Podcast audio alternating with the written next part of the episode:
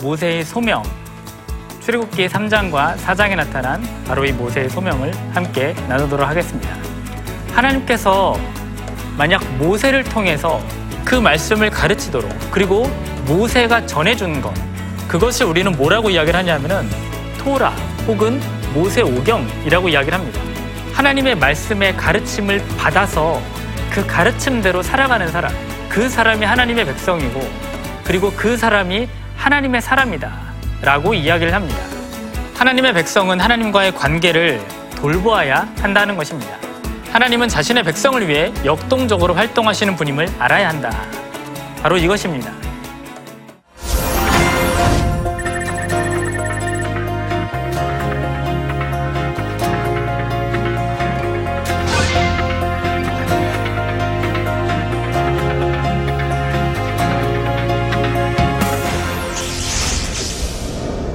안녕하세요. 에스라 성경대학원 대학교에서 구약을 가르치고 있는 민경구 교수입니다. 우리는 지난주에 모세의 소명에 대해서 함께 말씀을 보면서 이야기를 나눴습니다. 오늘은 하나님의 약속의 성취에 대해서 우리가 함께 말씀을 보며 다시 이야기를 나누도록 하겠습니다. 오늘의 포인트를 말씀드리겠습니다. 첫 번째는 약자의 하나님, 그리고 두 번째는 나는 야웨니라 하나님의 활동성을 보여주고 있는 그런 어, 성경 구절이라 볼 수 있습니다. 그리고 마지막 세 번째로 언약, 약속과 실현 속에 등장하는 하나님의 주권, 우리가 오늘 이 세 가지 포인트를 함께 말씀을 통해서 보도록 하겠습니다. 먼저 출애굽기 오 장을 우리가 함께 살펴보도록 하겠습니다. 첫 번째로 출애굽기 오 장에서는 어떤 하나님을 우리에게 보여주고 있을까요? 그 하나님에 대해서 함께 관찰하도록 하겠습니다.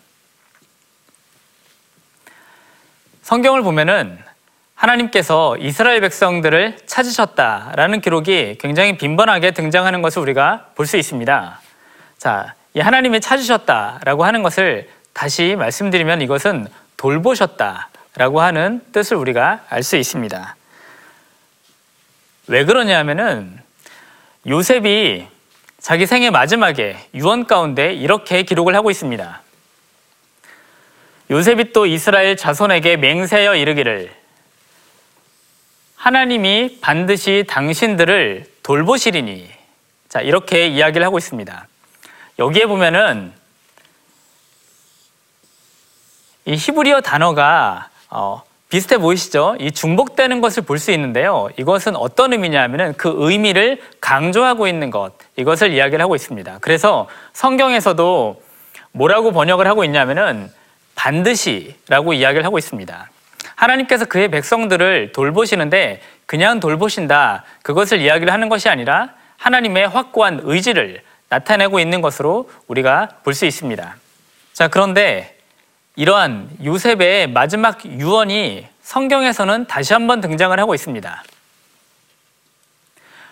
물론 우리가 가지고 있는 성경에서는 백성이 믿으며 여호와께서 이스라엘 백성을 찾으시고 라고 어, 기록이 되어 있는데, 이 찾으셨다라고 하는 이 표현이 아까 이 히브리 성경을 보시면은 동일한 히브리 단어가 사용되고 있는 것을 우리가 볼 수 있습니다.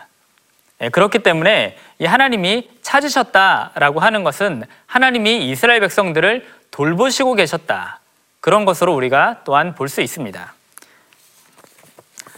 다시 말씀드리면은 하나님께서는 요셉의 유언을 통해서 이스라엘 백성들에게 하나님이 너희를 반드시 찾으실 것이다, 혹은 하나님이 너희를 반드시 돌보시고 계실 것이다, 이것을 유언으로 이야기하고 있다면은 그 요셉의 유언이 마치 출애굽기 사 장 삼십일 절 말씀에서 이루어지고 있는 것, 혹은 하나님께서 그 기간 동안 이스라엘 백성들을 돌보시는 하나님, 우리가 그런 하나님을 관찰할 수 있게 됩니다. 이것은 하나님이 그의 백성을 얼마나 신실하게 돌보시고 계시는가, 그런 말씀을, 그러한 하나님을 우리가 확인할 수 있게 됩니다. 자, 출애굽기 오 장 말씀을 보시면은 우리가 이스라엘 하나님 여호와께서 이렇게 말씀하시기를, 이 표현을 볼 수 있습니다. 이 표현이 성경에 보면은 사실은 종종 등장을 하는데 모세 오경보다는 예언서라고 하는 곳에서 훨씬 더 자주 등장합니다. 어, 왜 제가 이 말씀을 드리냐면은 마치 이것을 보면은 모세는 예언자처럼 지금 우리에게 나타나고 있기 때문에 그렇습니다. 세상에서 이야기하고 있는 예언자와 성경에서 이야기하고 있는 예언자, 과연 동일할까요? 세상에서는 미래의 것을 말하는 사람, 이런 사람을 예언자라고 이야기를 합니다. 하지만 성경에서는 미래의 것을 말하는 사람, 그런 사람을 예언자라고 이야기를 하는 것이 아니라 하나님의 말씀을 맡아서 그의 백성에게 전해주는 사람, 혹은 말씀의 대언자, 이런 자들을 바로 예언자라고 이야기를 합니다. 그렇기 때문에 모세가 하나님의 말씀을 이스라엘 백성들에게 전해주고 있는 이런 모세의 모습이 등장을 하고 있기 때문에 여기에서 우리는 예언자로서 혹은 중보자로서 모세를 우리는 볼 수 있습니다. 자, 모세는 바로와 하나님 사이의 위치에서 하나님의 말씀을 받아서 바로에게 그 하나님 말씀을 전해주는 이러한 사람으로 지금 등장을 하고 있습니다. 그렇기 때문에 마치 모세는 바로에게는 하나님의 말씀을 받아서 전해주는, 그러한 바로보다도 훨씬 더 높은 위치에 있는 이런 사람으로 등장하는 것을 우리가 볼 수 있습니다. 자, 그리고 또 하나는 우리가 출애굽기 오 장을 보면서 눈여겨봐야 될 것 중에 하나는 뭐냐면 바로 히브리인이라고 하는 표현입니다.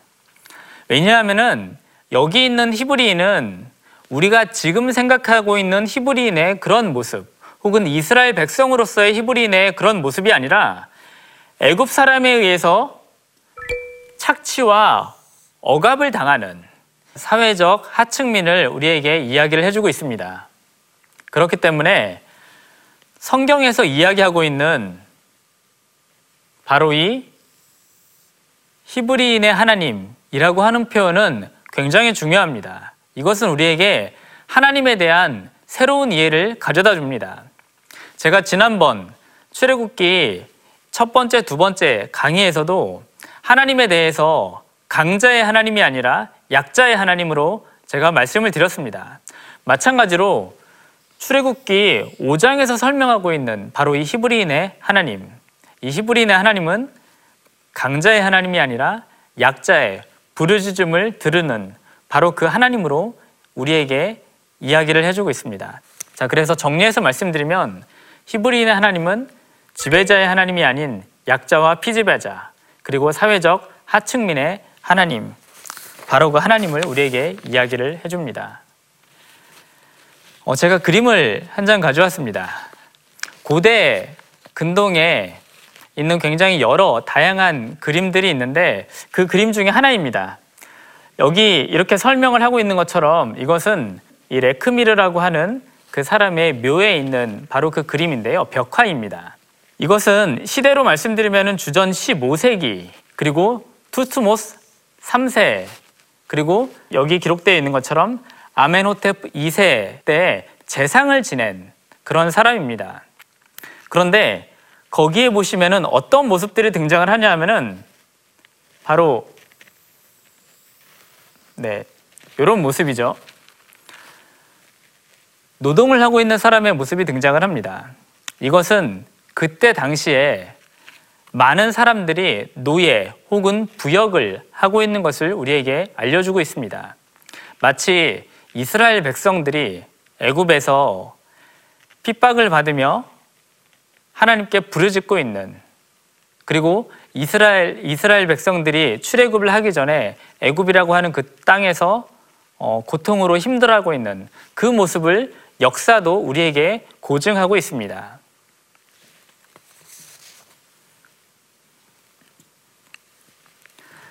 자, 두 번째로 우리가 출애굽기 오 장에서 확인할 수 있는 것은 바로 그리고 기록원의 반응입니다. 바로라고 하는 것은 애굽의 왕이죠. 그리고 성경을 꼼꼼하게 한번 읽어보신 분들은 기록원이라고 하는 굉장히 좀 생소한 단어가 등장한다는 것을 아마 확인하실 수 있을 것입니다. 네, 성경에 보시면은 바로가 그날에 백성의 감독들과 기록원들에게 명령하여 이르되, 자 여기 보면은 감독들이라고 하는 표현과 기록원들이라고 하는 표현이 등장하는 것을 여러분이 보실 수가 있을 겁니다. 그런데 이들이 하는 것은 뭐냐면요, 백성에게 다시는 벽돌에 쓸 집을 전과 같이 주지 말고 그들의, 그들이 가서 스스로 집을 줍게 하라. 그러니까 벽돌을 굽는 것, 이것을 지금 관리하는 사람들, 이런 사람들로 우리가 확인할 수 있습니다. 자, 그런데 그 다음 출애굽기 오 장 십사 절을 보시면은 감독들이라고 등장을 하면서 이 감독들이 바로의라고 지금 나타나고 있습니다. 즉 여기 있는 감독들은 아마도 바로, 그 파라오라고 하는 왕의 직접, 직접적인 통제를 받는 그런 사람들로 우리가 이해를 할 수 있습니다. 그런데 기록원들은 이스라엘 자손의라고 하는 표현이 등장을 합니다. 그래서 아마 여기 있는 기록원들은 이스라엘 사람들이 아니었을까 하는 추정을 하기도 합니다. 자, 그런데 우리가 여기에서 좀 눈여겨봐야 될 것은 뭐냐면요, 감독들이라고 하는 사람이 기록원들을 때리다라고 하는 것입니다. 이런 것을 보면은 여기 있는 기록원들은 아마 이스라엘과 동등한, 이들은 이스라엘 사람들을 관리하고 있는 사람이기도 하지만 또한 바로의 감독들의 관리를 받고 있는 사람이기도 합니다.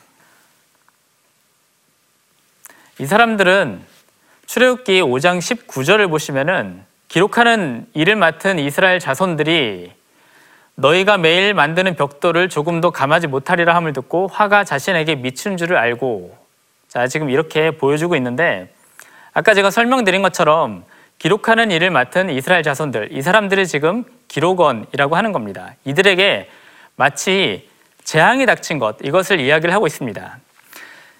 이것을 이해하기 위해서는 전후 문맥을 좀 우리가 살펴볼 필요가 있습니다. 성경을 보시면 모세가 바로를 만나고 나오는 장면이 나옵니다.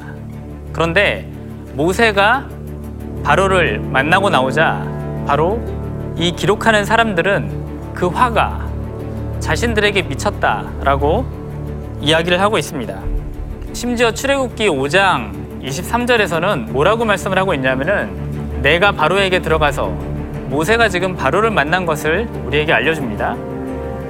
그 결과가 뭐냐면은 이 백성을 더욱 학대했다라고 이야기를 하고 있습니다.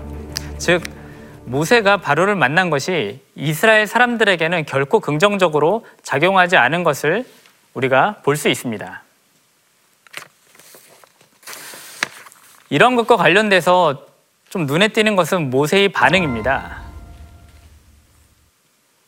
우리가 출애굽기 이 장 십일 절 말씀을 너무나도 잘 알고 있습니다. 출애굽기 이 장 십일 절 말씀에는 모세가 장성한 이후의 기록을 우리에게 보여줍니다. 잘 알고 있는 것처럼 애굽 사람이 히브리 사람을 치는 그런 기록이 등장을 하는데, 이때 모세는 어떻게 반응했을까요? 우리가 너무나도 잘 알고 있는 것처럼 모세는 그 애굽 사람을 치고 그를 모래 속에다 묻어둔 것, 이것을 우리가 잘 알고 있습니다. 하지만 이것과 비교되는 것이 있습니다. 뭐냐 하면은 아까 우리가 출애굽기 오 장 십사 절 말씀을 본 것처럼 바로의 감독들이 자기들이 세운 바 이스라엘 자손의 기록원들을 때렸다라고 이야기를 합니다. 하지만 여기에서는 모세가 바로의 감독들을 쳤다라고 하는 기록을 우리가 볼 수 없습니다. 아마 모세가 시내산이라고 하는 곳에서 하나님을 만난 다음에 변한 것일까요? 물론 모세가 부정, 이 변했다라고 하는 것은 긍정적으로 변한 것, 부정적으로 변한 것을 생각을 해볼 수 있지만 모세가 부정적으로 변했다, 우리는 이것을 생각할 수는 없을 것입니다. 어쨌든 분명히 모세는 과거와는 다르게 반응하는 것을 우리가 볼 수 있습니다.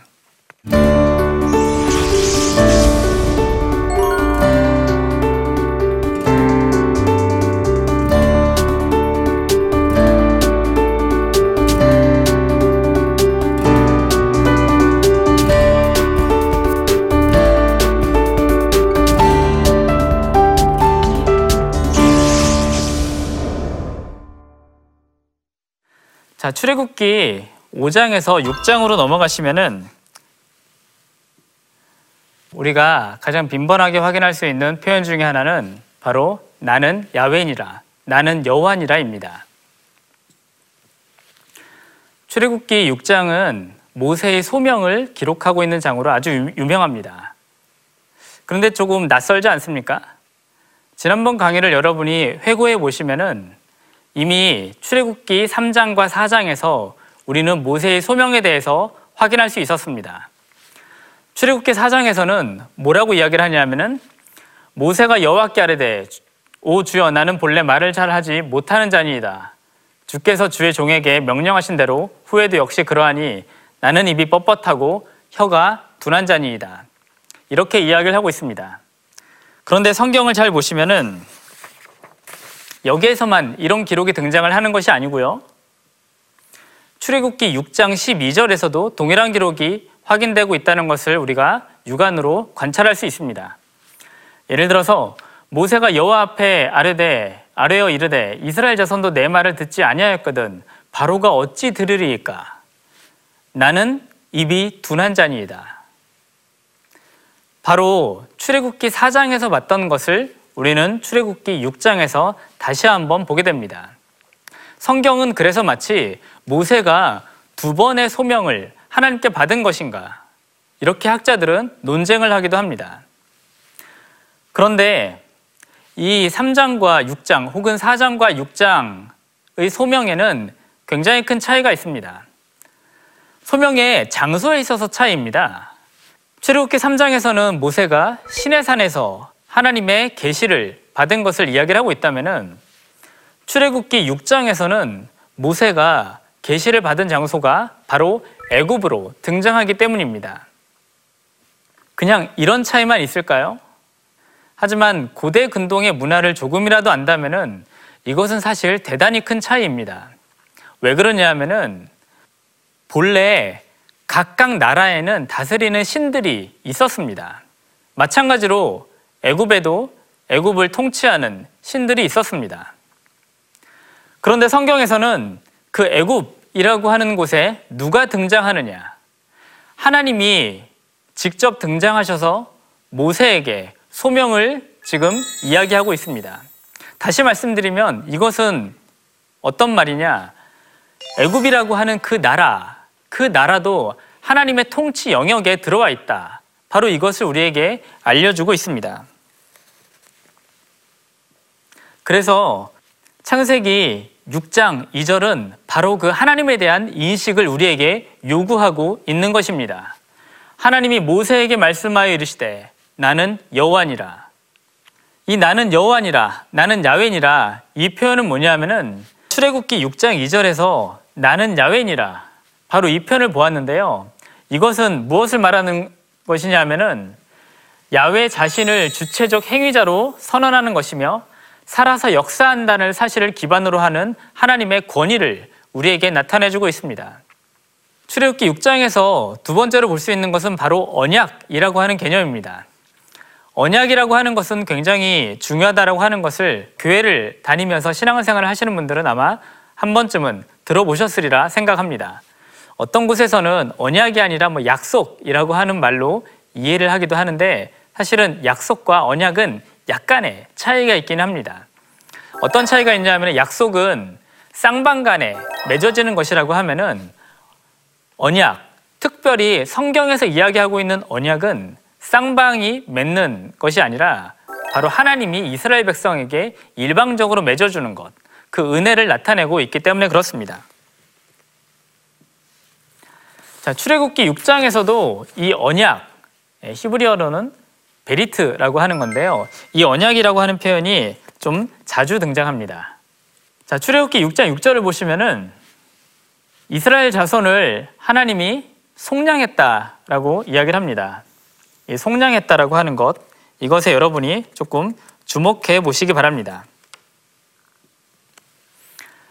자, 이 육 장 육 절, 바로 이 앞에 있는 육 장 사 절에서 오 절을 보시면은 가나안 땅, 곧 그들이 거류하는 땅을 그들에게 주기로 그들과 언약하였더니, 자, 바로 여기에서 언약이라고 하는 개념이 사용되고 있습니다.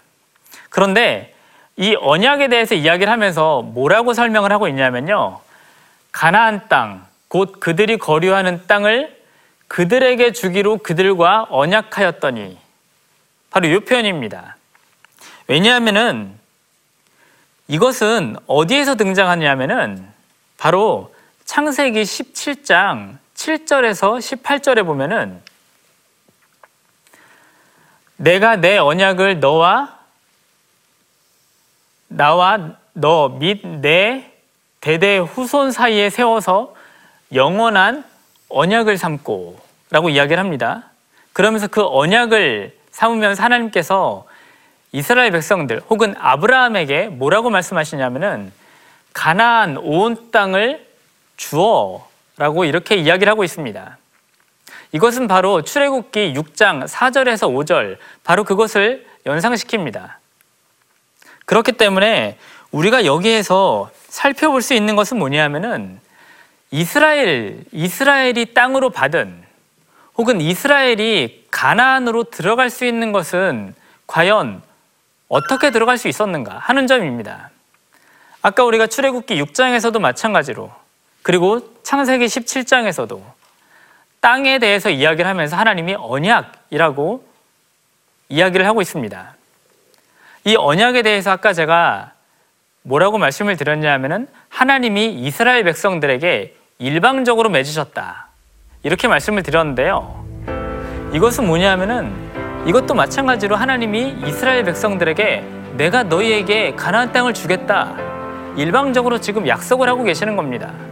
그렇다면은 이스라엘 백성들이 출애굽해서 가나안 땅으로 들어갈 수 있었던 것, 과연 그것은 무엇을 말하는 것일까? 우리가 이것을 한번 상고해 보아야 할 것입니다. 이스라엘 백성들이 출애굽해서 가나안 땅으로 들어가는 것, 그것은 애굽에서 고통받고 있던 과연 그들의 노력으로 된 것인가? 성경은 그것이 아니라 가나안 땅은 바로 하나님의 언약으로 하나님께서 일방적으로 그들에게 주셨다라고 하는 것입니다.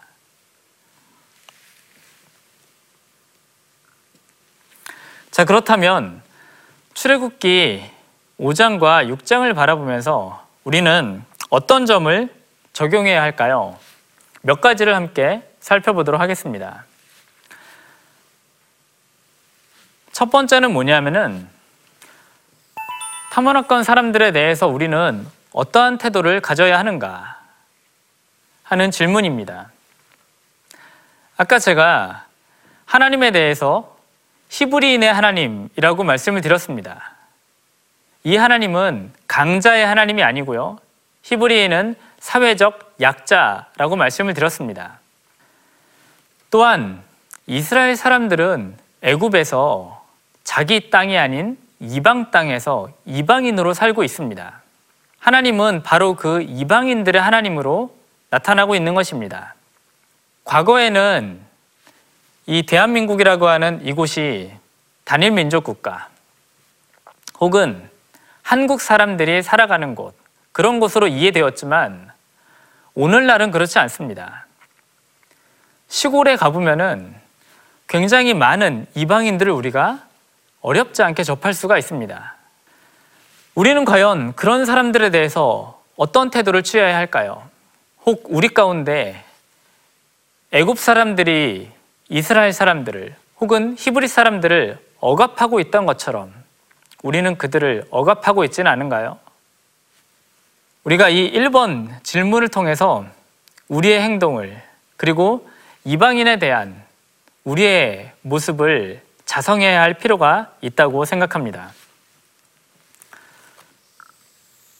두 번째는 하나님의 동행에 대한 확신을 가져야 한다는 것입니다. 아까 제가 하나님께서 이스라엘 백성을 찾으셨다, 이 출애굽기 이 말씀을 드리면서 창세기 오십 장 요셉의 마지막 유언을 제가 설명을 드렸습니다. 그 기간이 얼마나 될까요? 이스라엘 백성들이 얼마나 오랫동안 애굽에서 종살이를 했을까요? 그리고 얼마나 오랫동안 애굽에서 살았을까요? 성경에서 이야기를 하고 있는 것은 사백삼십 년, 사백 년 이상을 종살이를 했다는 것입니다. 그런데 놀라운 것은 그럼에도 불구하고 하나님께서 이스라엘 백성들을 잊으신 것이 아니라 하나님께서 여전히 이스라엘 백성들을 기억하시고 그들을 이끌어 내셨다라고 하는 것입니다. 그러면 그 사백삼십 년이라고 하는 기간 동안 이스라엘 백성들은 종살이 하지 않았을까요? 이끌어낼 때가 되니까 이스라엘 백성들이 종살이를 했을까요? 결코 그러지는 않을 것입니다. 성경은 하나님께서 이스라엘 백성들을 끊임없이 보살피고 있다는 것을 우리에게 알려주고 있습니다. 또한 마지막으로 이스라엘이 받은 땅은 하나님의 구원의 선물이다 라고 하는 것입니다. 특히나 이 구원의 선물이다 라고 했을 때는 거기에는 사람의 노력이 거의 들어가 있지 않습니다. 오직 그것은 하나님의 언약으로 이루어진 것이기 때문에 그렇습니다. 우리가 가장 먼저 여기에서 그 선물의 주인이 누구인가, 바로 하나님이라고 하는 것, 하나님에 대한 올바른 인식이 우리에게 필요한 때입니다.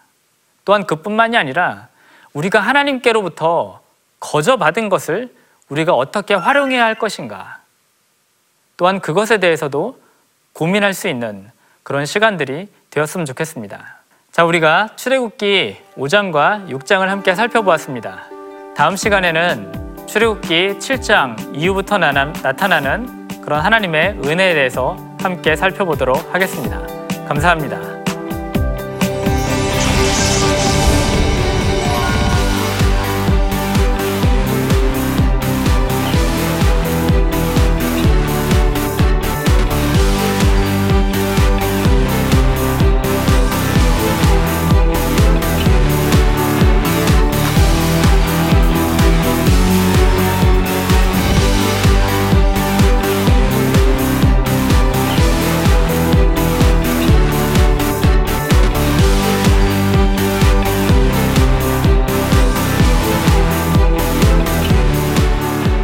이 프로그램은 시청자 여러분의 소중한 후원으로 제작됩니다.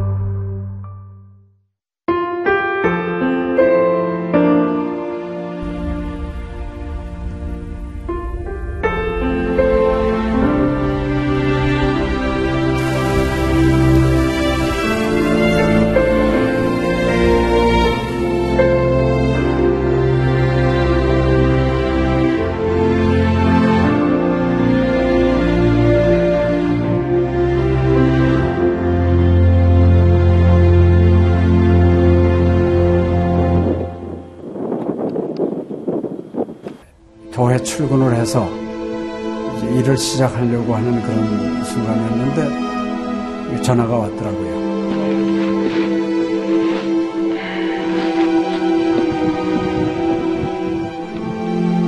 떨리는 음성으로 어, 우리 김성호 선교사가 그 지방사역 나갔다가 전기사고로 소천을 했습니다.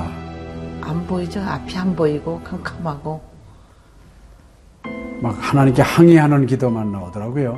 하나님 이럴 수가 있습니까?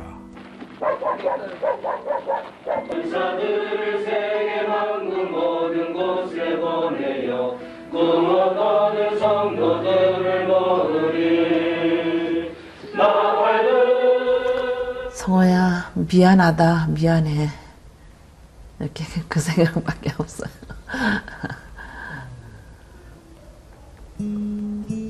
잘못해준 거에 대해서 미안해요. 그냥 예.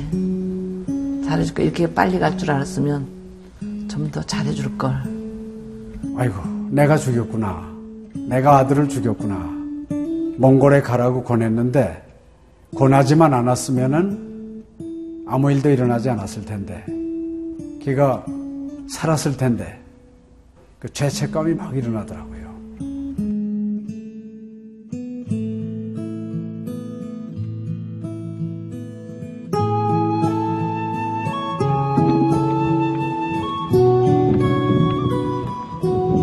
김성호 아들은 네가 보낸 것이 아니라 내가 보냈다. 하나님께서 아들을 보내셨다고 하는 그런 음성으로 저에게 들려지는 거예요. 이천 년도에 저희 아들을 울란바토르 나랑 공동묘지에 묻으면서 하나님의 속삭임이 제 마음에 있으셨어요. 네, 김여일아, 때가 되면 너도 와라.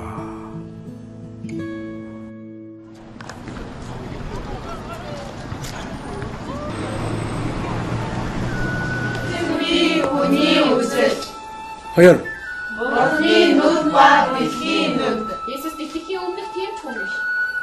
이제는 여러분들은 새로운 시점을 해요. 네, 그걸